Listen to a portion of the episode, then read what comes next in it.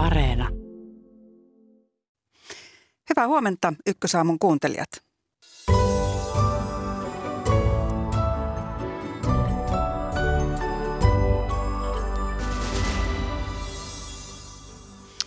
Ylen puoluekannatusmittauksen kärjessä porskuttaa tuttu kolmen kärki, kokoomus, demarit ja perussuomalaiset. Keskustan kannatus on laskenut. Politiikan kuumia asia-aiheita ovat ahne inflaatio, joka syö ostovoimaa, metsien hakkuut ja hiilinielut sekä valmiuslaki. Studiossa kolme kansanedustajaa. Pääministeri Sanna Marin osallistuu Washingtonissa vaikuttajien Bilderberg-tapaamiseen. Myös Naton pääsihteeri Jens Stoltenberg on Washingtonissa. Kuningatar Elisabeth on ollut vallassa 70 vuotta. Kansainyhteisö juhlii monarkia. Viroa uhkaa hallituskriisi lapsilisien vuoksi. Ulkomaanlehtikatsaus tulee tänään Tallinnasta. Näistä aiheista Ykkösaamu. Minä olen Seija Vaaherkumpu. Tervetuloa seuraan.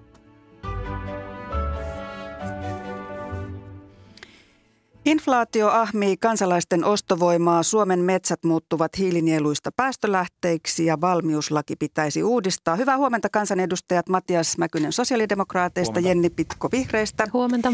ja Jani Mäkelä perussuomalaisista. Huomenta.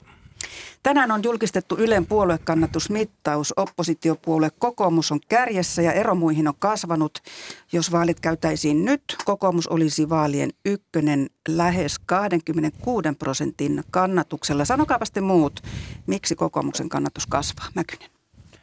Opposition asema tällaisena epävarmana aikana on tietysti aika herkullinen. Hallituksella on koko ajan uusia haasteita, jotka tulee aika yllättäen eteen, mutta tällä hetkellä se näyttää kanavoituvan kokoomukseen tietysti ennen kaikkea tämän NATO-keskustelun, NATO-päätöksen kautta edelleen, mutta tässä on aika pitkä aika vielä eduskuntavaaleihin eikä liian pitkälle meneviä johtopäätöksiä ehkä vielä kannata vetää.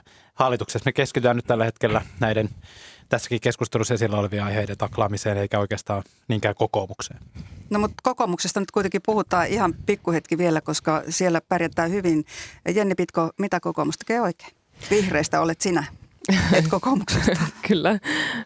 No näyttää siltä, että tämä NATO-keskustelu ja turvallisuuskeskustelu on heitä niin kuin yhdistänyt ja tuonut itsevarmuutta siihen niin kuin oppositiopolitiikkaan, että, että vaikuttavat räyhäkkäiltä tuolla eduskunnan täysistuntosalissa ja se varmaan sitten näkyy, näkyy myös tuonne kansalaisille.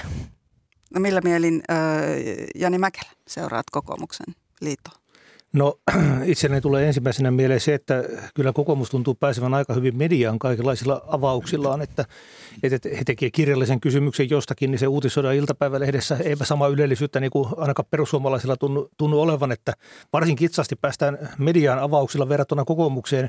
Ja tämä yhdistettynä tähän NATO-keskustelun yleiseen niin kuin ilmapiiriin niin varmaan aiheuttaa tällaisen niin kuin voittajan vankurien tilanteen, mutta nämä asiat muuttuu ja kallupit ei äänestä. Mm, asiat muuttuu jo siinä mielessä, että jossain vaiheessa oli niin, että, että perussuomalaiset oli siellä se oppositio ykköspuolue ja nyt, nyt se onkin kokoomus. Millä se tuntuu? No kuten sanottu, niin asiat muuttuu ja kallupit ei äänestä, eli vaaleihin on aika mm. vähän vajaa vuosia. Tässä vielä ehtii paljon tapahtua, että kyllä meidän kannatus, vaikka niin kuin edellisten vaalien alla oli huomattavasti alempi tämän verran ennen vaaleja kuin nyt taas tällä hetkellä, että mm. et, et, ei sitä liian pitkälle meneviä johtopäätöksiä voi vetää. Mm. No ei tuntunut huonolta kuitenkaan. Tuota, sosiaalidemokraatit, varapuheenjohtaja ää, Matias Mäkynen, myös SDP-kannatus on, on noussut edellisestä mittauksesta. Mitkä ratkaisut on toimineet? En usko, että kysymys on mistään yksittäisistä ratkaisuista. Nyt tietysti viime aikoina tämä NATO-keskustelu on hallinnut ja, ja varmasti vaikuttanut myös SDP-kannatukseen, mutta pidemmällä aikavälillä meidän kannatus on heilunut juuri tässä prosentti ylös, prosentti alas. Tällä hetkellä ollaan ilmeisesti hiukan viime vaalien kannatusta korkeammalla, mikä on sinänsä positiivinen asia pääministeripuolueelle, mutta tietysti sinne ykköspaikalle pitäisi päästä nyt vuoden aikana. No siihen on 7 prosenttiyksikköä rakoa nyt siihen kokoomukseen, niin, niin tota, miten, miten se on aika paljon itse asiassa. Miten se kurotaan kiinni? Se on tosi paljon, ei varmasti yhtä keinoa ole. Nyt tärkeintä on nämä inflaatioon, ihmisen toimeentuloon ja, ja työllisyyteen liittyvät kysymykset.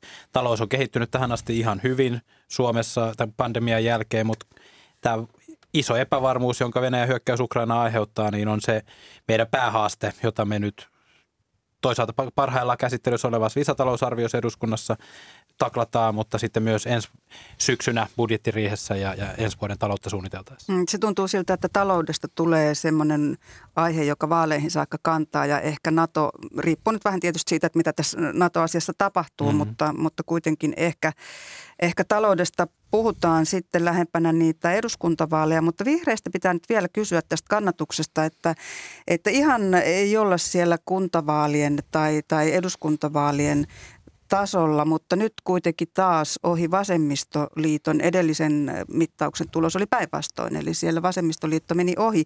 Tuota, mitkä asiat tätä kamppailua puolueiden kesken määrittää? Ilmeisesti aika lailla samoista äänestäjistä tai kannattajista. No en ajattele, että me kamppaillaan vasemmistoliiton kanssa, vaan Mut kyllä... se näyttää. No, no se näyttää sen takia, että kallupeissa satu, satutaan menemään toistemme ohi, mutta kyllä varmasti meillä vihreillä se kamppailu on eniten ollut meidän itsemme kanssa ja sen kanssa, että kannatus on, on tässä jo jonkun aikaa ollut laskusuunnassa ja nyt kun nousua näyttää tulevan, niin totta kai se, se vähän niin kuin helpottaa, jos, jos se tarkoittaisi sitä, että nyt lähtisi takaisin sinne sin, siihen suuntaan, mihin me olemme tottuneet, eli reilusti yli 10, 10 prosenttia. Että me ollaan tässä kevään mittaan ja talvella ja syksylläkin kuunneltu tarkkaan ihmisiä, meidän puoluekenttää ja yritetty rakentaa takaisin sitä luottamusta ja myös rakentaa sitä innostusta. Ja meillä oli tuossa puolitoista viikkoa sitten Joensuussa puoluekokous ja olin havaitsevani siellä sellaista uutta innostusta ja toivottavasti se alkaa, alkaa näkymään sitten myös, myös, myös niin kuin kannatuksessa ylipäänsä, mutta emme peilaa vasemmistoliittoon, vaan, vaan siihen niin omaan suorituksemme. No me peilataan vähän vasemmistoliittoonkin, mutta tietysti voi, voi kysyä myös sitä, että mikä on sen merkitys, että Ohisalo on takaisin. No hän on, hän on tulossa tosiaan ihan näillä näppäimillä takaisin. Katsotaan, miten se, totta kai se, että, että puolueen puheenjohtaja on se niin kuin kasvot koko puolueelle ja puolueen puheenjohtajan sijaisuutta hoitanut Iiris Suomella on tehnyt tosi hyvää, hyvää työtä, mutta totta kai, että toimii sijaisena on eri asia kuin toimii puolueen, puolueen valittuna puheenjohtajana, että totta kai toivotamme Maria Ohisalon innossamme tervetulleeksi. Mm. No puhutaan sitten näistä talousasioista, hintojen noususta. Ensin kahvia, sitten kala ja sitten vilja, liha ja maitotuotteet. Siinä esimerkkejä kallistuvista tuotteista. Ja Luonnonvarakeskus um, sanoo, että ruoan hinta voi nousta tänä vuonna jopa 10 prosenttia viime vuodesta. Hurja inflaatio. Se tarkoittaa keskimäärin talou- keskimääräisen talouden kukkarossa 500 euron menolisäystä vuodessa. Jani Mäkynen, miten pidetään huolta kaikkein pienituloisimpien ihmisten ostovoimasta? Jani Mäkelä varmaan Anteeksi. Mitä mä sanoin? Mäkynen. Anteeksi. Käytiin miettimään kumpi vastaa. Tota, joo, eli itse näkisin tämän tilanteen niin, että tuommoinen niin muutos, jos puhutaan 500 euron kustannuslisästä, niin kyllä se vaikuttaa jo ihan tavallisen työssäkäyvänkin niin kuin toimeentuloon. Eli ei ihmisillä jää tuollaisia rahoja säästöön keskimäärin kuukaudessa ja sitten jos ne kulut nousee niin paljon, se tarkoittaa, että sen lisäksi, että ei jää säästöön, niin myöskin täytyy tinkiä jostain. Eli kyllä tässä tarvittaisiin niin kuin jo suuremman mittakaavan toimenpiteitä ylipäänsä ihmisten niin kuin ostovoiman, ostovoiman turvaamiseksi.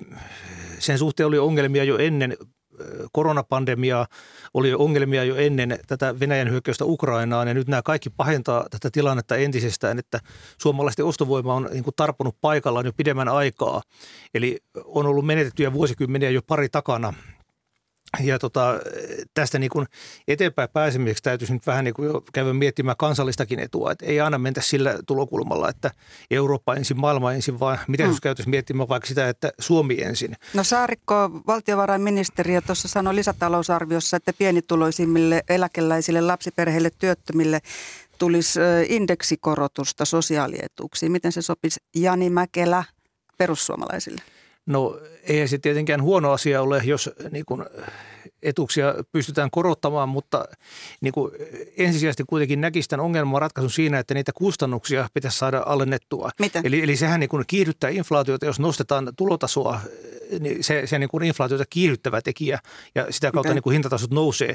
Eli se, että niin kuin, esimerkiksi nämä Suomen ilmastotavoitteet.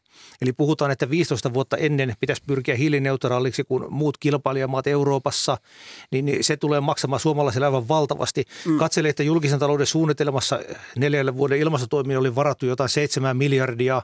Mm. Eh, joka vuosi maksetaan kehitysapua no. yli miljardi ulkomaille, niin mitä jos näitä rahoja käyttäisiin suomalaisten eduksi? No niin, no mutta mennään tähän nyt tähän kustannuspuoleen. Sitten muutakin kustannuksia on kuin tämä, tämä ilmastonmuutos, joka kuitenkin on sellainen asia, joka tuntuu siltä, että, että siitä nyt enemmän ja vähemmän on sitten yksimielisyys, että sille pitäisi jotain tehdä. Mutta palkat oli tuossa Mäkelän puheessa. Niin mitäs Mäkynen, Matias Mäkynen SDPstä sanot siihen, että, että esimerkiksi tämä hoitoalan kiista, niin mitä tehtävissä? Vaikka se nyt poliitikkojen pöydällä ole, niin, niin silti. Palkat ei ole poliitikkojen pöydällä. Inflaatio vaikuttaa sekä palkkaneuvotteluihin että tietysti muutenkin tähän ihmisten toimeentulon kysymyksiin. Me ollaan tähän mennessä valittu tämmöisiä täsmätoimia, joilla työssä käyvien verotusta alennettu, varsinkin matkakulujen vähentämisen osalta. Se on noin 250 euroa työssä käyville keskimäärin tulee tänä vuonna lisätuloa sen kautta. Sitten nyt tehdään tämä ylimääräinen indeksikorotus pienituloisille eläkeläisille etuuksiin ja verotukseen. Ja näillä on saatu jo ihan, ihan tuntuvaa parannusta ihmisten tilanteeseen. Tarvitaanko selvä, lisää jotain? Selvä asia on, että nyt jo, tämä tilanne on pitkittymässä, tämän Venäjän sodan pitkittyessä, varsinkin energian hintojen pysyessä ylhäällä. Niin me tarvitaan varmasti lisätoimia ja, ja silloin tullaan verotukseen. Tämä palkkakysymys liittyy sillä tavalla, että nyt näyttää, että tämä so, sotealan, julkisen alan koko palkkakiista venyy syksylle. Meillä on tulossa sinne samaan aikaan teollisuusalan tai teollisuusliittojen Ähm, palkkaneuvottelut vielä päälle, eli meillä on samaan aikaan julkisen ja yksityisen sektorin palkkaneuvottelut käynnissä, niin silloin olisi kyllä omasta mielestäni tarvetta tämmöiselle yhteiselle sopimiselle, jossa valtio olisi mukana, eli olisi työnantajat, työntekijät ja, ja valtio, ja silloin voitaisiin miettiä myös näitä veroalennuksia tai, tai sosiaaliturvamaksujen siirtoja tai, tai alennuksia. Tarvittaisiko tähän nyt jollakin tavalla sitten, kun sanot, että valtio tulisi mukaan, niin se olisi nimenomaan verotuksen kautta, mutta pitäisikö siellä neuvottelupöydässäkin valtion olla jotenkin mukana? No valtio ei voi olla yksittäisten liittojen näissä liittopöydissä, mutta jos meillä olisi sellainen tilanne, että työnantajajärjestöt suostuisi sopimaan kolmikantaisesti ihan niin kuin täällä keskusjärjestötasolla, niin silloin valtio voisi olla mukana. Mutta toistaiseksi työnantajat on tästä kieltäytyneet ja sehän tämä tilannetta erityisesti vaikea. Mm. No mitä ajattelet siitä, onko mahdollista tai, tai vähän toiveajattelua, että, että tilanne siltä osin muuttuisi, kun on sanottu, että keskitettyjä eivät halua tehdä? No sano, on sanottu pitkään, että keskitettyjä ei haluta tehdä. Silti kikysopimus tehtiin viime kaudella. Korona-aikana tehtiin keskitetysti yhdessä kuitenkin sopimuksia siitä, miten helpotettiin irtisanomista ja samalla valtio helpotti työ, työttömyysturvan ehtoja. Eli kyllä näitä sopimuksia on silti tehty kriisiaikoina. Ja, ja nyt on ihan ehdottomasti myös kriisiaika, joka vaatii tämmöisiä niin aika luoviakin ratkaisuja. Että kyllä mä toivoisin, että tämmöisestä ehdottomuudesta tässäkin tilanteessa voitaisiin luopua. Mm. No niitä on tehty, joo. Poliittisesti vähän sit ikävin seurauksia. Jos no, sopimus oli erittäin ikävä, mutta, mutta korona-aikana sillä helpotettiin sekä yritysten että ihmisten työttömien tilanne. No nyt kuunnellaan, mitä Jenni Pitko sanoo näihin samoihin asioihin. Ja sitten vielä sulle lisäkysymys, että mitä seuraa siitä, jos yhä useamman palkka ei edes riitä ruokaan muihin aivan välttämättömiin tarpeisiin, vaikka tässä nyt se indeksikorotus tulossa onkin ihan vähävaraisille? No, no siinä käy niin, että yhä useampi ihminen on toimeentulotuen varassa, eli joutuu, joutuu hakeutumaan sinne toimeentulotuen piiriin ja se ei ole missään tapauksessa tarkoituksenmukaista, että palkkojen, myös pienten palkkojen tulee aina riittää hyvään elämään. Myös meidän sosiaaliturvaetuuksien täytyy olla sillä tasolla, että ne riittää siihen. Mistä rahat, jos on niin, että, että ei oikein mennä riittää? No siinäpä tietenkin hyvä kysymys, että sitten joko täytyy, täytyy sitten sopeuttaa, sopeuttaa esimerkiksi muualla. Mutta että, et, Miten vihreät sen tekisivät?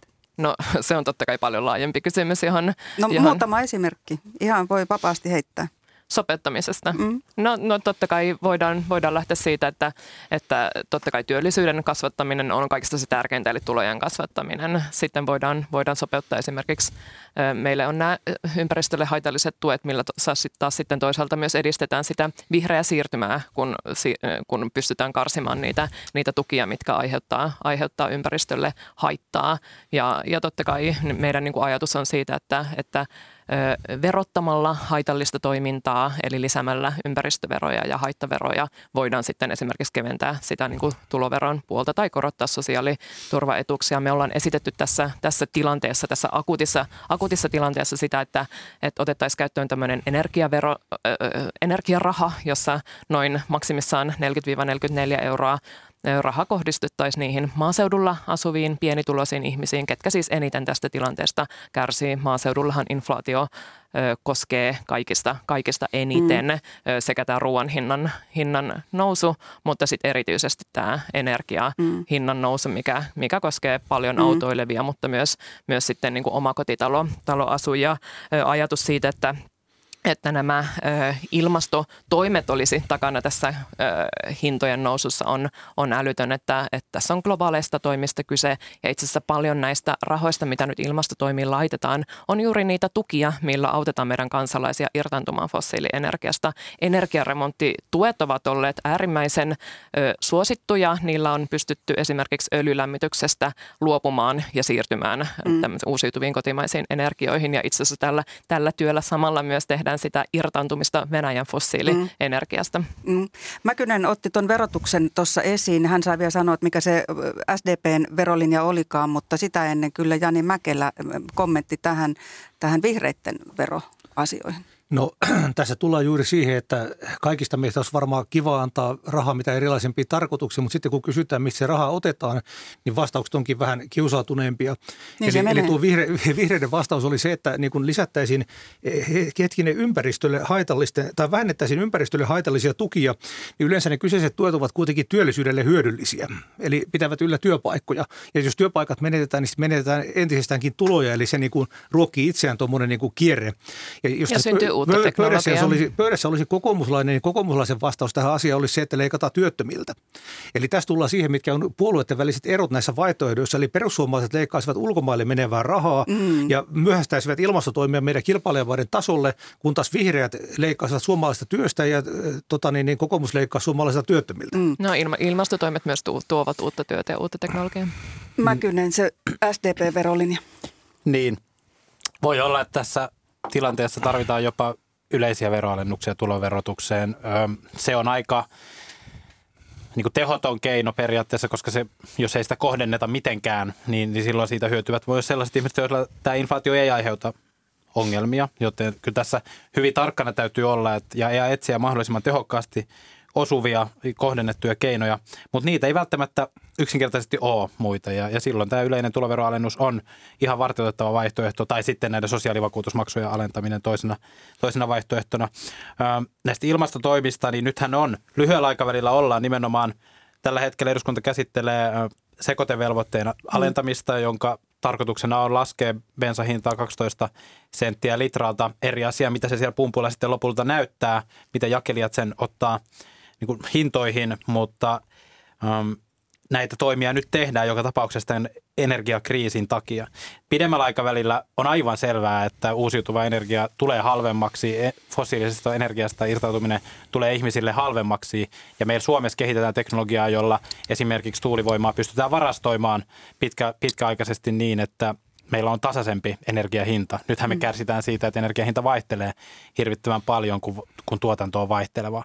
Et nämä ilmastotavoitteiden syyttäminen tässä tilanteessa on kyllä aika, aika ihmeellistä, koska niillä nimenomaan pidemmän päälle pienennetään ihmisten energialaskua ja myöskin tuetaan suomalaista työllisyyttä. Meillä tehdään isoja investointeja miljardin luokassa tällä hetkellä juuri tällä sektorilla. No näin se kuulostaa siltä, että muut puolueet uskoo siihen, mutta perussuomalaiset ehkä ei. Tota, toi moottori.fi kertoo, että dieselin hinta on tuplaantunut reilussa vuodessa ja toukokuussa se nousi edelleen. Ranskassa silloin aikoinaan dieselin hinnan nousu sai keltaliivit liikkeelle. Ja nimekällä, miten suomalaiset reagoivat nouseviin polttoaineiden hintoihin? No nythän on niin, että hallitus monesti väittää, että tämä polttoaineiden nousu perustuu maailmanmarkkinoihin. Mutta kuitenkin on niin, että Suomessa polttoaine, bensiini on kalliinta koko EU:ssa. Eli joku syyhän siihen on, että miksi Suomessa on kalliimpaa kuin muualla EU:ssa, kun me kuitenkin niin ostetaan samalta maailmanmarkkinoilta se polttoaine. Et itsellä on sellainen tuntuma, että aika, aika monella alkaa nyt kestokyky tähän polttoaineen hinnan nousu olemaan jo niin kuin niillä rajoilla, että kannattaisi käydä töissä.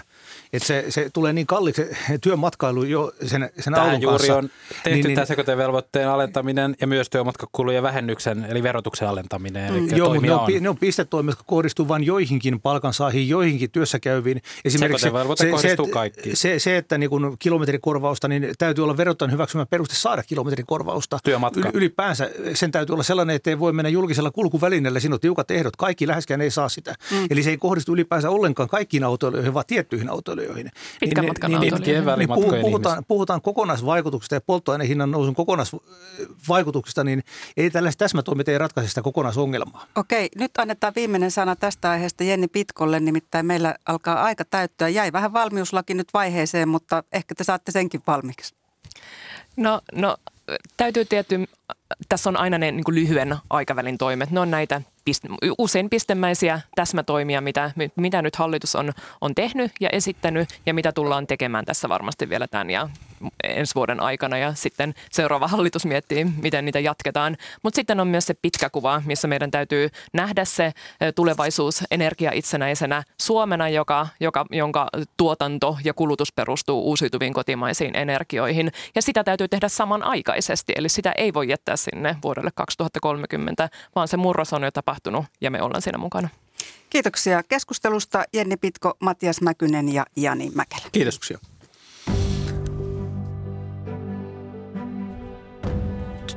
Kello on nyt puoli yhdeksän ja tämä on Ykkösaamu.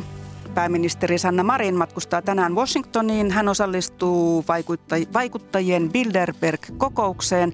Arvioimme vierailun merkitystä ja Suomen NATO-hakemuksen tilannetta Turkin pihdeissä kohta Mika Aaltolan kanssa. Kuningatar Elisabeth on ollut vallassa 70 vuotta. Hänen juhliaan vietetään tänään Iso-Britanniassa ja varmaan muuallakin kansanyhteisössä. Virossa uhkaa hallituskriisi lapsilisien vuoksi ja ulkomaanlehtikatsaus tulee tänään Tallinnasta. Pääministeri Sanna Marin siis on matkustanut vierailulle Yhdysvaltoihin ja hän osallistuu siellä eri puolilta maailmaa tulevien politiikan ja talouden huippuvaikuttajien Bilderberg-kokoukseen. Ja myös Naton pääsihteeri Jens Stoltenberg on Washingtonissa. Hyvää huomenta ulkopoliittisen instituutin johtaja Mika Aaltola. Huomenta. Mistä Marin Yhdysvalloissa keskustelee ja keiden kanssa? Tietysti tämä, tämä järjestäjätahohan on keskittynyt vuosikymmeniä siihen, että, että tuodaan yhteen yhdysvaltalaisia eurooppalaisia keskeisiä vaikuttajia. Ja nyt tietenkin teemana varmasti on, on pinnalla olevat asiat, kuten Ukrainan sota, mutta myös Suomen ja Ruotsin NATO-jäsenyys – Eli, eli niitä asioita, mitä me täälläkin pohdimme, varmasti on, on siellä pohdittavana. Siellä on teemoittain jaettuja työskentelyryhmiä. Hyvin tämmöinen tyypillinen kansainvälinen konferenssi. Ei, ei, siinä sen kummallisempaa ole, mutta kaikkein tärkeintä tietenkin on se, että siellä on kovia nimiä paikalla ja, ja se mahdollistaa sitten keskustelua joko suoraan tai käytävä keskusteluja tai, tai – osallistumista samassa tilassa tärkeisiin temaattisiin keskusteluihin. Eli ei päätöksiä, mutta tämmöistä ei. diplomaattista suoraan henkilöiden välistä vaikuttamista. Kyllä, se on sitä, sitä mitä niin kuin, usein, useat ihmiset on osallistunut erilaisiin kokouksiin ja konferensseihin, jossa on, on ulkopuolisia tahoja työpaikoilla ja, ja myös kansainvälisesti. Se on tätä vaan niin kuin sitten vähän isommalla tasolla ja keskeisempien, keskeisempien nimien kanssa. Ja siellä on semmoisia nimiä, joita varmasti kannattaa suomalaisten tällä hetkellä niin kuin lähestyä. Mm, no keitä saa... Marini kannattaisi Washingtonissa vaikkapa näissä Suomen NATO-asioissa tavata? No sieltä osallistujien joukosta niin kuin varmaan löytyy sellaisia nimiä, koska tuohan on semmoinen – järjestäjätaho, joka saa paikalle väkeä. Lähes ketä tahansa. Niin, että, että harva kieltäytyy kutsusta ja, ja, ja, ja se, se on tärkeää sinne, sinne päästä, harvat ja valitut sinne pääsevät ja, ja, ja tässä suhteessa niin, niin keskeisiä nimiä siellä on ja varmasti kun sitä Washingtonissa järjestetään, niin siellä on paljon myös amerikkalaisia Eli, eli ei hu, lainkaan huonoa seuraa ja tapaa käyttää, käyttää niin kuin aikaa. Hmm, senaattoreita saattaa olla ja nyt arvutellaan, että joko se, josko Stoltenbergin olisi paikalla. Tuota, jos Marin tapaa joko Bildenberg-kokouksessa tai muuten Stoltenbergin, niin, niin mitä on odotettavissa? No, totta kai siellä järjestetään myös tapaamisia sitten, sitten tämän kokouksen ulkopuolella, että itsekin on matkalla Washingtonin ensi viikolla ja, ja, ja eihän sinne lähetä niin kuin aikaa haaskaamaan, vaan Ei tehokkaasti käytetään sitä sitä, että onko tapaamisia ja kokouksia peräjälkeen ja, ja, ja tämä on arvokasta työtä Suomen, Suomen hyväksi, jota tekee nyt kymmenet ihmiset ja, ja erityisesti tässä nyt tämä NATO-jäsenyys on, on, on se keskeinen kysymys, että päästä selvyyteen siitä, että, että mit, mistä ja kenen kanssa ja keiden välillä kannattaa niin kuin tästä asiasta neuvotella. Mm. Aikaa ei ole paljon. No Suomen puolustusministeri Antti Kaikkonen sanoi tällä viikolla, että NATO voisi ottaa vähän roolia suhteessa Turkkiin, joka jumittaa tätä Suomen ja Ruotsin äh, jäsenhakemusta, niin, niin mikä voisi olla tämä ra- nyt Naton niin kuin suurempi roolin otto? Miten sitä arvioit, Mika Aalto? No siellä on tietysti kaksi asiaa, siis NATO niin kuin instituutiona. Siinä tietysti varmasti niin kuin keskeisiä Naton johtajia tarvitaan paikalle, mutta sitten Naton keskeiset jäsenmaat myös on on sellaisia, että, että kun päästään selkyyteen sitten, kun Turkkihan tarvitsee nyt konkretiaa, sitähän Turkki vaatii, ei pelkästään julistuksia ja, ja, ja kauniita sanoja, vaan, vaan konkretiaa, joka liittyy esimerkiksi aseiden vientikieltoihin ja ase, mm. aseiden tiettyihin, raja, niin, tiettyihin rajauksiin. Ja, ja näitähän on siis Suomella ja Ruotsilla – olemassa ja, ja niistä varmasti voidaan niin kuin neuvotella, se olisi sitä konkretiaa, mutta niitä on myös sitten Yhdysvaltojen ja Turkin välillä. Ja, ja tietenkin siis Turkkia hiertää se, että, että se, sillä ei ole samaa pääsyä samaan aseistukseen, yhdysvaltalaiseen aseistukseen kuin, kuin, kuin muilla NATO-mailla, esimerkiksi naapurimaat ää, Kreikalla on. Ja, ja, ja, mm. ja tämä, tämä tulehduttaa niin kuin, ää, Turkin NATO suhdetta ja tavallaan vähentää sitä äh, intoa, mikä Turkki laittaa nyt tähän Naton yhteen keskeisen perusprinsiippiin, eli, eli avoimien ovien politiikkaan. Eli, eli se käyttää sitä niin kuin vähän panttivankina ja sitten, sitten niin kuin käyttää tätä toista keskeistä prinsiippiä, eli konsensusmekanismia siihen, siihen että Turkki, Turkki tarvitaan, jotta asiat etene, etenevisivät. Ja, ja, ja nyt sitten katsotaan, että miten kauaksi Turkki haluaa tätä peliä pelata koska siis tavallaan siis Turkki asettuessaan tätä avoimien ovien politiikkaa vastaan niin kuin tekee hallaa yleiselle eurooppalaiselle järjestykselle, joka on perustunut sille, että ne Naton ovet ovat auki – Mm. Venäjähän on niitä yrittänyt sulkea mm. ja, ja, ja nyt Turkki tavallaan tulee teke, tehneeksi sen. Venäjän työn ikään kuin, niin. tai ainakin niin kuin vie NATOa tai tätä eurooppalaista turvallisuutta ikään kuin Venäjän linjoille. No siis Turkilla ja Venäjällä on erilaiset roolit. Ei, ei, ei siis niin kuin Turkki seuraa Venäjää tässä. Sillä on omat intressinsä, pelaa omaa peliään tässä näin. Niin Mutta niin se Venäjäkin. lopputulema näyttää Venäjän kannalta no, hyvältä. siis tietysti se varmasti on huomattu Kremlissä ja Kremlissähän on, on, on kun katsoo esimerkiksi tiedotetta Niinistön ja Putinin välistä puhelusta, niin siinähän kiinnitettiin huomiota tähän Turkin asiaan, mutta, mutta se ei tarkoita sitä, että maiden intressit olisi millään mm. lailla yhteneviä muuta kuin joissakin asioissa ja, ja Turkilla ei ole mitään niin kuin lojaalisuussuhdetta Putiniin. Itse asiassa mm. Turkin ja Venäjän luottamus on aika lailla nolla, mutta tässä mm. konkreettisissa jossakin asioissa esimerkiksi se fakta, että Venäjä on vetänyt paljon joukkojaan Syyriasta ja siirtänyt niitä Ukrainaan, niin, niin, niin sehän mahdollistaa Turkille tiettyjä tavoitteita Syyrian suhteen. Eli, eli, eli jotka tämä, on nyt taas ajankohtaisia. Niin, ne on, että siellä on siis vanhoja äh, kalavelkoja, jotka liittyy niin kuin PKK ja siihen, että Turkissa äh, kummaksutaan sitä, että eurooppalaiset eivät ymmärrä sitä, että Turkissa on tapahtunut paljon terroristi-iskuja. Osittain ne liittyy myös PKK ja siihen sidonnaisiin muihin järjestöihin. Että tämä, tämä, mm. tämä niin kuin terrorismin turkkilaisen ongelman tunnustamattomuus hiertää Turkissa mm. ja, ja, ja siinä, siinä suhteessa ehkä, ehkä Turkki sitten vaatii rivakkampia toimia, mutta se voi olla ongelmana vähän vaikeampi kuin sitten tämä aseiden vientikielto, joka, joka tietysti – jos ajatellaan niin kuin Turkin puolustusta, niin senhän Natossa pitää olla myös Suomen intressissä. Ja no, se pitäisi pitää... olla. Tämä lojallisuus oli mielenkiintoinen, kun käytit sitä sanaa, että, että niin kuin Venäjällä ja Turkilla, Turkilla ja Venäjällä ei ole tällaista niin kuin keskinäistä lojaalisuutta, mutta nyt se tuntuu Suomen näkökulmasta siltä, että Turkilla ei ole mitään lojaalisuutta Suomea kohtaan. Eli voiko Turkki käyttäytyä miten tahansa, niin kuin nyt on nähty, ilman että on jotain poliittisia seurauksia? No sillä on siis poliittiset seuraukset. Turkki on hankalassa paikassa Natossa ollut jo vuosia. Sen suhteet Yhdysvaltoihin on ollut tulehtuneita ja, ja, ja siitä on niin kuin seurauksensa Turkille.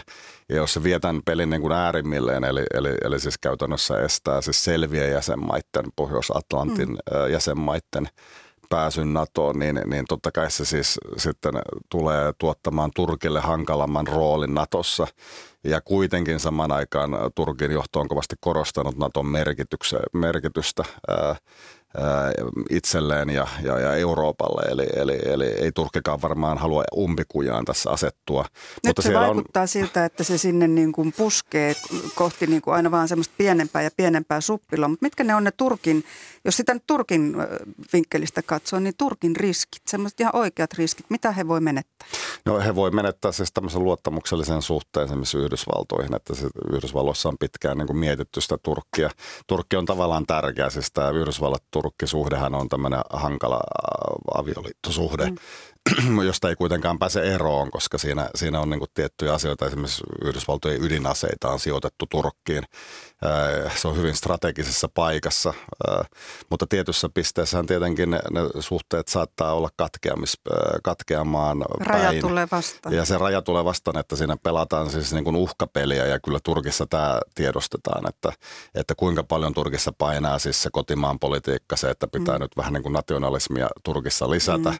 Huono vaalien, vaalien, äh, vaalien alla. Ja sitten toisaalta tämä Turkin roolin hakeminen, että, että tässähän on ollut se tendenssi viime aikoina kansainvälisessä suhteessa, että nämä alueelliset suurvallat, kuten Turkki, on nostanut niin kuin, ö, rooliaan ja, ja Turkki haluaa siis tavallaan saada enemmän toimintavapautta suhteessa esimerkiksi Syyriaan, kun taas sitten, sitten Yhdysvallat näkee niin, että, että Turkin rooli Syyriassa saattaa olla vastakkainen Yhdysvaltojen intressin kanssa siellä.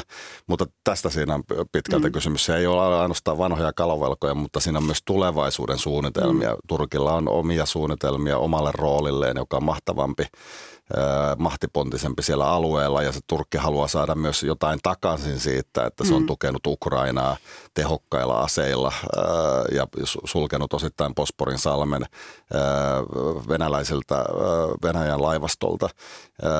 Tämä, se haluaa siis saada jotain tästä. Mm. Se kokee, että se on käyttäytynyt niin kuin kelvollisesti, lojaalisesti ja se haluaa saada sitten niin kuin maksun tässä. Ja todennäköisesti niin mitä me Suomen pitää tehdä tässä on niin kuin selvittää se, että kenen pitäisi neuvotella ja, ja, ja keiden kanssa, jotta mm. päästä selkyyteen siitä, että miten tämä asia on niin kuin praktisesti ratkaistavissa. Mm. Sitä ei kannata niin kuin viedä arvovaltatasolle.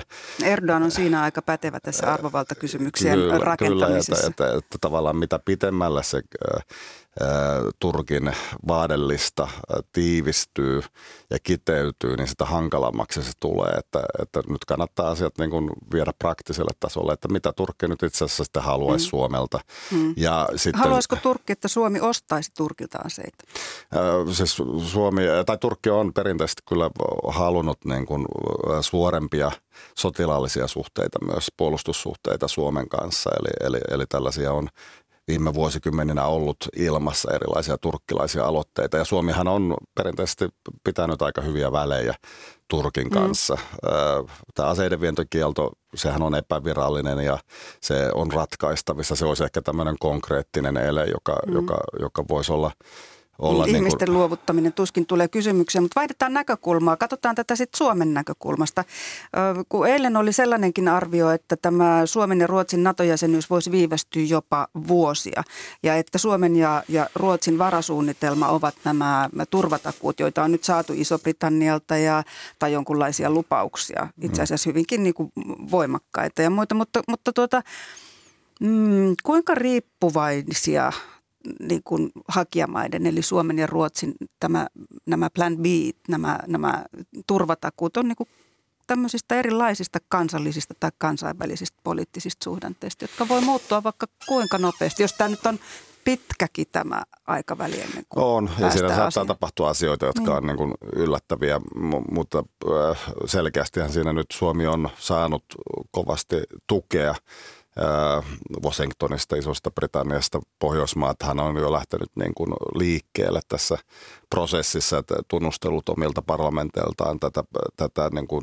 ratifikaatio mahdollisuutta Norja ja Tanska, eli, eli siinä niin kuin on, on ää, tiettyä Suomelle tulevaa turvaa ja suojaa. Ja sehän oli suunniteltu tähän ylimenokauden ajaksi, joka saattaa siis kestää pitempään tai saattaa ratketa sitten aika nopeastikin. Että nyt mm. olisi keskeistä päästä selvyyteen tästä Turkki-kysymyksestä, että missä se Turki, niin kuin, mistä se kenkä nyt oikeasti sitten puristaa. Se saattaa... Eli ei ole vielä toivo mennyt siitä, että tämä voisi ratketa nopeasti? Ei, ei, ei se toivo ole mennyt ja, ja kysymys on tietysti myös diplomatian tehokkuudesta ja toiminnasta, että, että jos Suomella oli päämäärä määränä saada suhkot nopeasti tämä jäsenyys syntymään, niin, niin sen eteen varmasti vielä tehdään niin kuin töitä. Se no hartiavoimin. Jonkun, niin, se olisi jonkunlainen epäonnistuminen, jos ei, ei näin kävisi, mutta ei se tietenkään niin kuin kohtalokasta ole, että, että varmasti niin kuin tämä Pohjois-Atlantin – blokki Natossa niin kuin on, on hyvinkin Suomen ja Ruotsin jäsenyyden takana, mutta jotta saataisiin täysin jäsenyys aikaan, niin, niin sen eteen täytyy tehdä töitä ja siihen saattaa tulla sitten väliin erilaisia hyviä ja huonoja uutisia. Mm. Ää, kuten on, on todennut, niin NATO ei ole siis mikään ruusutarha. Me olemme EU-ssa oppineet sen, että meidän pitää niin kuin – vähän kikkailla sen kanssa, kenen kanssa ollaan koalitiossa ja katsoa, että mitä aloitteita mm. EU-ssa syntyy. Onko NATO piikikkäämpi kuin EU, no, se on, enemmän, se on enemmän konsensusperustainen, että nämä Naton instituutiot eivät ole niin vahvoja kuin EUn instituutiot on. Eli siellä, siellä on enemmän merkitystä siellä konsensusperiaatteella ja to, toisaalta se on hyvin ymmärrettävä, koska sehän on yksi kaikkien puolesta ja kaikki yhden puolesta ää, järjestö. Eli, eli kaikkien, Suomen pitää pystyä vakuuttamaan kaikki jäsenmaat, että Suomi oikeasti on valmis puolustamaan heitä sotilaallisesti. Ja tästä, tässä nyt on kysymys tästä, tästä poliittisesta puolesta, kuinka se Turkki saadaan se uskomaan ja toisaalta mitä Turkki saa rutistettua irti sitten muilta jäsenmailta siinä Naton mm. sisäisessä politiikassa. No se on sitä kaupankäyntiä. Mika Aaltola, mm, tässä puhuttiin vähän NATO-optiosta tai puhuttiin tästä avoimista ovista, jotka itse asiassa on niin kuin se Suomen NATO-option sisältö jollakin tavalla ollut, koska siis Suomi on, on, on niin kuin sanonut, että, että pitää säilyttää mahdollisuus hakea NATOn jäsenyyttä. No nyt sitä on haettu. Mutta tämä optio, sitä jotenkin täällä ajateltiin niin kuin enemmän suhteessa Venäjään, ei niinkään suhteessa NATOon. Mikä tämä NATO-optio lopulta nyt sitten on suhteessa NATOon ja tähän avoimiin oviin? No se tiedettiin, että, että ää, NATOssa on monia jäsenmaita ja kaikki pitää sitten vakuuttaa, että ei se niin kuin läpihuutojuttu ole. Toisaalta siis toivottiin, että tässä demokratioiden momentumissa niin, niin, niin tämä pitäisi olla aika itsestään selvää. Mutta tietysti Turkki tässä suhteessa on oma, oma lukunsa ja se tiedetään, että se on käyttänyt, käyt, äh, käyttänyt erilaisia konsteja aikaisemminkin vähän vastaavissa tilanteissa. Se sai esimerkiksi Natossa apulaispääsihteerin paikan, jotta yhdestä ongelmasta muutama vuosi sitten selvittiin. Eli, eli Turkkia on pitänyt, niin kuin, se on pitänyt huomioida. Eli Turkilla on sellainen tunne siitä, että kun se on oma, omanlaisessa poliittinen järjestelmä ja se ei ole välttämättä enää siinä niin kuin Euroopan unionin tiellä tai läntisellä tiellä, niin niin, niin että otetaanko Turkki huomioon ja otetaanko Turkin intressit huomioon. Ja, ja, ja tästä tässä nyt on, siis se on aika tämmöisen syvän tason kysymys, mikä on Turkin suhde ja rooli Natossa ja, ja Turkilla on sitten oma näkemyksensä ja sitten esimerkiksi Yhdysvalloilla saattaa olla toinen ja tähän, tähän väliin sitten Suomen ja Ruotsin NATO-jäsenyys on, on tullut ja toivottavaa on tietenkin, että se sujuisi edelleen suhkot ää, nopeasti, mutta, mutta mitään takeita siitä ei ole, että, että katsotaan. Hmm, täytyy kestää epävarmuutta. Kiitos haastattelusta Kyllä. Mika Aaltola. Kiitos. Ja nyt huomenta Lontooseen toimittaja Auli Valpola. Hyvää huomenta. Kuningatar Elisabetin virallisen syntymäpäivän juhlallisuudet ovat tänä vuonna erityisen näyttävät, kun vietetään platinajuhlia, eli kuningatar Elisabet on ollut vallassa 70 vuotta. No kaikkien mielessä on kuningattaren vointi. Miltä monarkin jaksaminen vaikuttaa? No kuningatar Elisabeth hän on tänä vuonna jättänyt monia tilaisuuksia väliin. Hänen terveytensä on reistellut ja erityisesti hänen kävelemisensä on ollut aika hankalaa. Ja näihin tämän neljän päiväisen viikonlopun tilaisuuksiin osallistumisesta päätetäänkin aina sitten kulloisenkin ajankohdan terveystilanteen mukaan.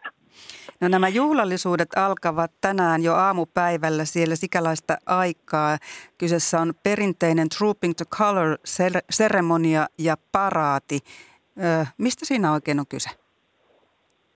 No täm, tässä on kyse sotilasparaatista, jolla on vuosisataiset perinteet. Yleensä sillä on julistettu kesäkuussa kuningatar Elisabeth toisen virallista syntymäpäivää, mutta pandemian vuoksi se on ollut kaksi vuotta tauolla – tuo parati lähtee Buckinghamin palatsilta, palatsilta ja siinä on mukana 100, äh, anteeksi, 1400 sotilasta, 400 sotilassoittajaa ja myös 200 hevosta. Nuo sotilaat tulevat kuningatarta palvelevasta eliittidivisionasta, eli he toimivat yleensä kuningattaren henkivartioina ja esiintyvät muissakin valtiollisissa juhlallisuuksissa. Tuo parati etenee sitten Huuskas Parade-aukiolle, jossa on joukkojen tarkastus ja tämän tilaisuuden päättää sitten ilmavoimien koneiden ylilento. Eli varsin juhlallista meininkiä. Keitä kuninkaallisia on paikalla ja, ja mitä tiedetään siitä, että onko kuningatar Elisabeth itse? No tuon paratiin liittyy kuninkaallisen perheen jäseniä, ainakin Walesin prinssi Charles, Cambridgein herttua William ja prinsessa Anne, joko ratsain tai vaunuissa – Kuningatar itse on ollut aiemmin mukana paraatissa yhtä poikkeusta lukuun ottamatta ja nuorempana hän oli mukana ratsainkin. Hänen odotetaan tulevan Buckinghamin palatsin parvekkeelle kahdesti ensin tervehtimään sinne palatsille palavaa paraatia ja sitten seuraamaan tuota ylilentoa. Ja hänen seuraansa liittyy nyt 17 kuninkaallista, hieman vähemmän kuin joskus aiemmin. Mukana ovat kruununperilliset eli prinssi Charles puolisoineen – Cambridgein herttua ja herttuatar William ja Catherine lapsineen ja kuningastaren lapsista mukana ovat myös prinsessa Anne puolisoinen, Wessexin jaarli prinssi Edward ja sitten poissa olijoita on tänä vuonna prinssi Andrew sekä myöskin prinssi Harry ja hänen puolisonsa Meghan. He osallistuvat kuitenkin eräisiin muihin näihin kuningattaren juhlintoihin. Voiko tässä, kun Harry ja Meghan ovat olleet kovasti julkisuudessa ja, ja on, on paljon mm, pohdittu sitä, että, että mikä on heidän suhteensa kuningattareen ja hoviin, niin onko tässä sellainen tilaisuus, jossa voidaan päätellä jotakin siitä? Varmaankin tämä on sellainen tilaisuus, jossa voidaan näitä kenties aika kireiksikin välillä menneitä välejä parannella ja heidän mukanaan nyt on tiettävästi heidän nuorempi lapsikin Lilibet, joka on saanut nimensä kuningattaren lempinimen mukaan. Eli varmaankin tämä nyt on sellainen aika lämmin perhetilaisuus ja kaikki yrittävät käyttäytyä hyvin ja näyttää parhaat puolensa. Kuinka innokkaasti britit ovat mukana kuninkaallisessa juhlinnassa? Välillä monarkiaa kritisoidaan ja välillä sitä rakastetaan. No varmaankin nämä isot näyttävät tapahtumat ja paikalliset juhlinnat vetävät väkeä. Tämä on nyt hyvä tilaisuus kokoontua yhteen myös niille briteille, jotka eivät niinkään välitä kuninkaallisista. Täällä on paljon katujuhlia. Jotkut ovat jo palaskeneet, että niitä olisi yli 200 000 ja lähes 15 miljoonaa ihmistä osallistuisi tapahtumiin. Tietysti kaikki riippuu säästä, mutta tällaisen pandemiakauden jälkeen tämä on hyvä tilaisuus tuoda ihmisiä yhteen. Kuningatar Elisabeth on kyllä säilyttänyt asemansa suosittuna, suosituimpana kuninkaallisena. Kuninkaallisinstituutio sinänsä ei innosta tietysti enää samalla lailla kuin joskus takavuosina, mutta enemmistö täällä ei kuitenkaan vaadi sen lakkauttamista. Mitä muualla kansanyhteisössä juhlitaan 70 vuotta vallassa ollutta kuningatar Elisabetia? No eri maissa juhlintoja on erilaisia. Kuningatarhan on tosiaankin edelleen 54 maan kansanyhteisön johtaja ja muodollinen valtionpäämies Britannian lisäksi 14 maassa, Kanadassa, Australiassa ja Uudessa-Seelannissa. Ja, ja jonkin verranhan on näissä maissa tuo kuninkaallisinnostus laskenut vuosikymmenien mittaan. Barbados päätti viime vuonna valita maalle oman presidentin ja kuningatar on ollut näitä kansanyhteisömaita yhdistävä tekijä, mutta ei tiedetä sitten, mitä tapahtuu hänen jälkeensä. Vahvistuvatko paineet, että tuo brittimonarkin muodollinen johtajuus pitäisi muuallakin lopettaa.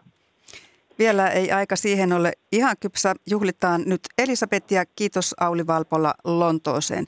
Ja Yle lähettää sotilasparaatista tänään erikoislähetyksen kello 12.30-15 Areenassa ja TV1. Lähetyksen juontaa Marjukka Havumäki kommentaattorinaan entinen Iso-Britannian suurlähettiläs Pekka Huhtaniemi. Ja vielä ehditään piipahtaa Tallinnassa. Ulkomaan lehtikatsaus tulee tänään etelänaapurista Virosta. Virolaisia lehtiä on lukenut toimittaja Rain Kooli. Lapsilisien korottamisesta syntynyt kiista vei Viron tällä viikolla hallituskriisin partaalle. Toinen hallituspuolueista keskusta ajaa yhdessä opposition kanssa lakiehdotusta, joka nostaisi 60 euron peruslapsilisän 100 euroon. Vähintään kolmilapsisen perheen lapsilisien korotusosan lakiehdotus nostaisi 300 eurosta 700 euroon. Vähintään seitsemänlapsisen perheen korotusosa nousisi 400 eurosta 900. Hallitusta johtava reformipuolue vastustaa ehdotusta. Pääministeri Kaja Kallaksen mukaan lakiehdotuksessa ei ole osoitettu minkäänlaisia tuloja 300 miljoonan euron vuosittaisten lisämenojen kattamiseksi.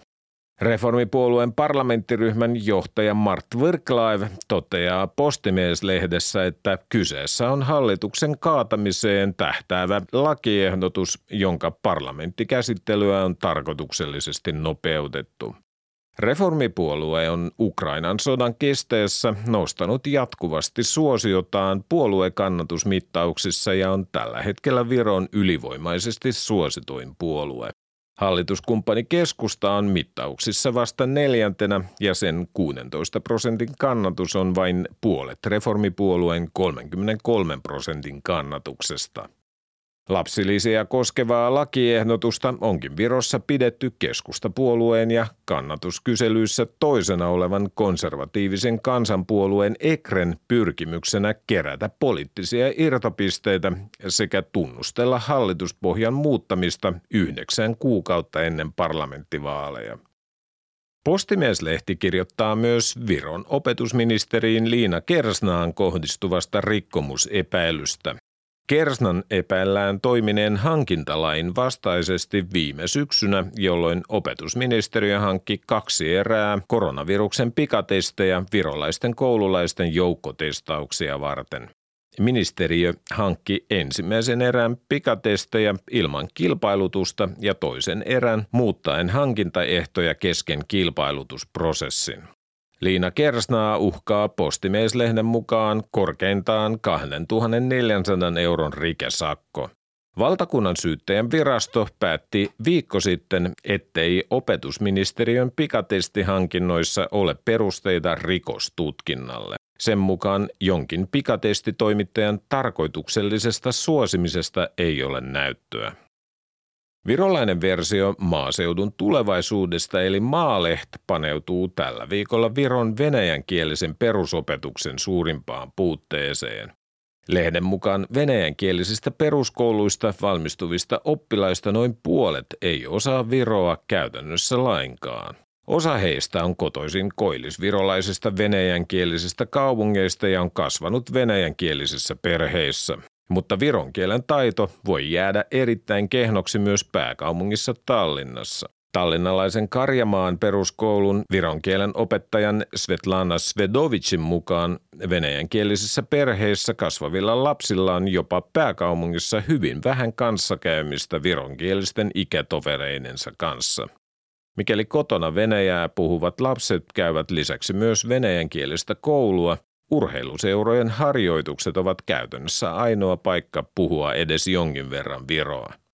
Viron virallinen kieli on viro, mutta maassa on neuvostoajan jälkeen säilynyt venäjänkielinen perusopetus ja osittain venäjänkielinen lukio-opetus. Siirtymisestä kokonaan vironkieliseen opetukseen on keskusteltu vuosikymmeniä, mutta kyseessä on poliittisesti arka aihe – Viron keskustapuolueen äänistä nimittäin merkittävä osa tulee venäjän kielisiltä äänestäjiltä.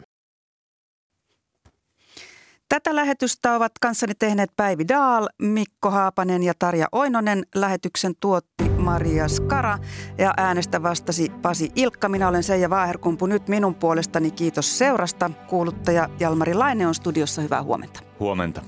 Mitä kanavalla tarjolla ykkösaamun ja uutisten jälkeen?